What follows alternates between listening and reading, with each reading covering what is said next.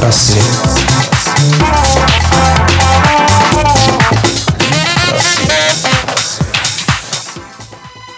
Всем привет! В эфире программы «Литпросвет» и я ее ведущая Репина Юлия.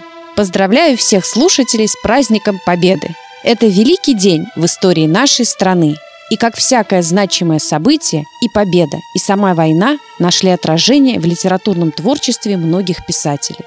О войне, о победе писали как в прозе, так и в стихах. Такие писатели, как Юрий Бондарев, Василь Быков, Константин Симонов, Сергей Синякин, Владимир Богомолов, Виктор Некрасов, Михаил Шолохов, Виктор Астафьев, Марина Цветаева, Булат Акуджава, Юлия Друнина и еще многие и многие другие. Среди тех, кто писал о войне и кто был на войне, есть те, для которых личный праздник, день рождения, навсегда оказался связан с победой. Так, 9 мая 1924 года родился Булат Акуджава, советский и российский поэт, композитор, прозаик и сценарист – он был призван после достижения 18-летия в августе 1942 года и направлен в 10-й отдельный запасной минометный дивизион.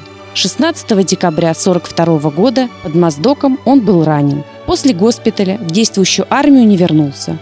С января 1943 года служил в 124-м стрелковом запасном полку в Батуми, а позже радистом в 126-й гаубичной артиллерийской бригаде Закавказского фронта.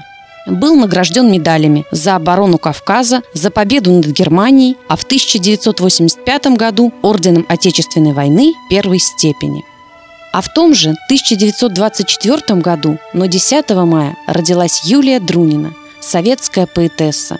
Стихи она писала еще школьницей. Это были стихи о любви и природе. Когда началась Великая Отечественная война, Юле было 17 лет.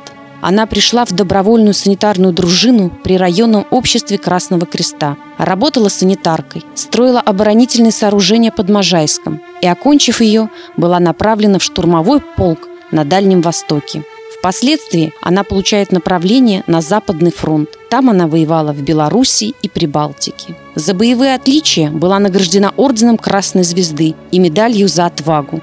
Война стала главной темой стихов Юлии Друниной. Запас прочности.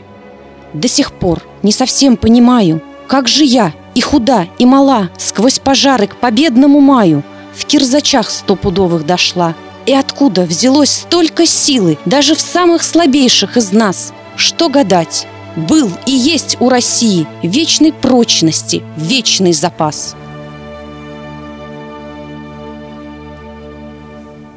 Ну, а в этом году в Москве пройдут общегородские, окружные и районные праздничные мероприятия, которые будут посвящены 72-й годовщине Победы в Великой Отечественной войне. Центральными событиями станут, конечно же, парад Победы на Красной площади и шествие «Бессмертный полк».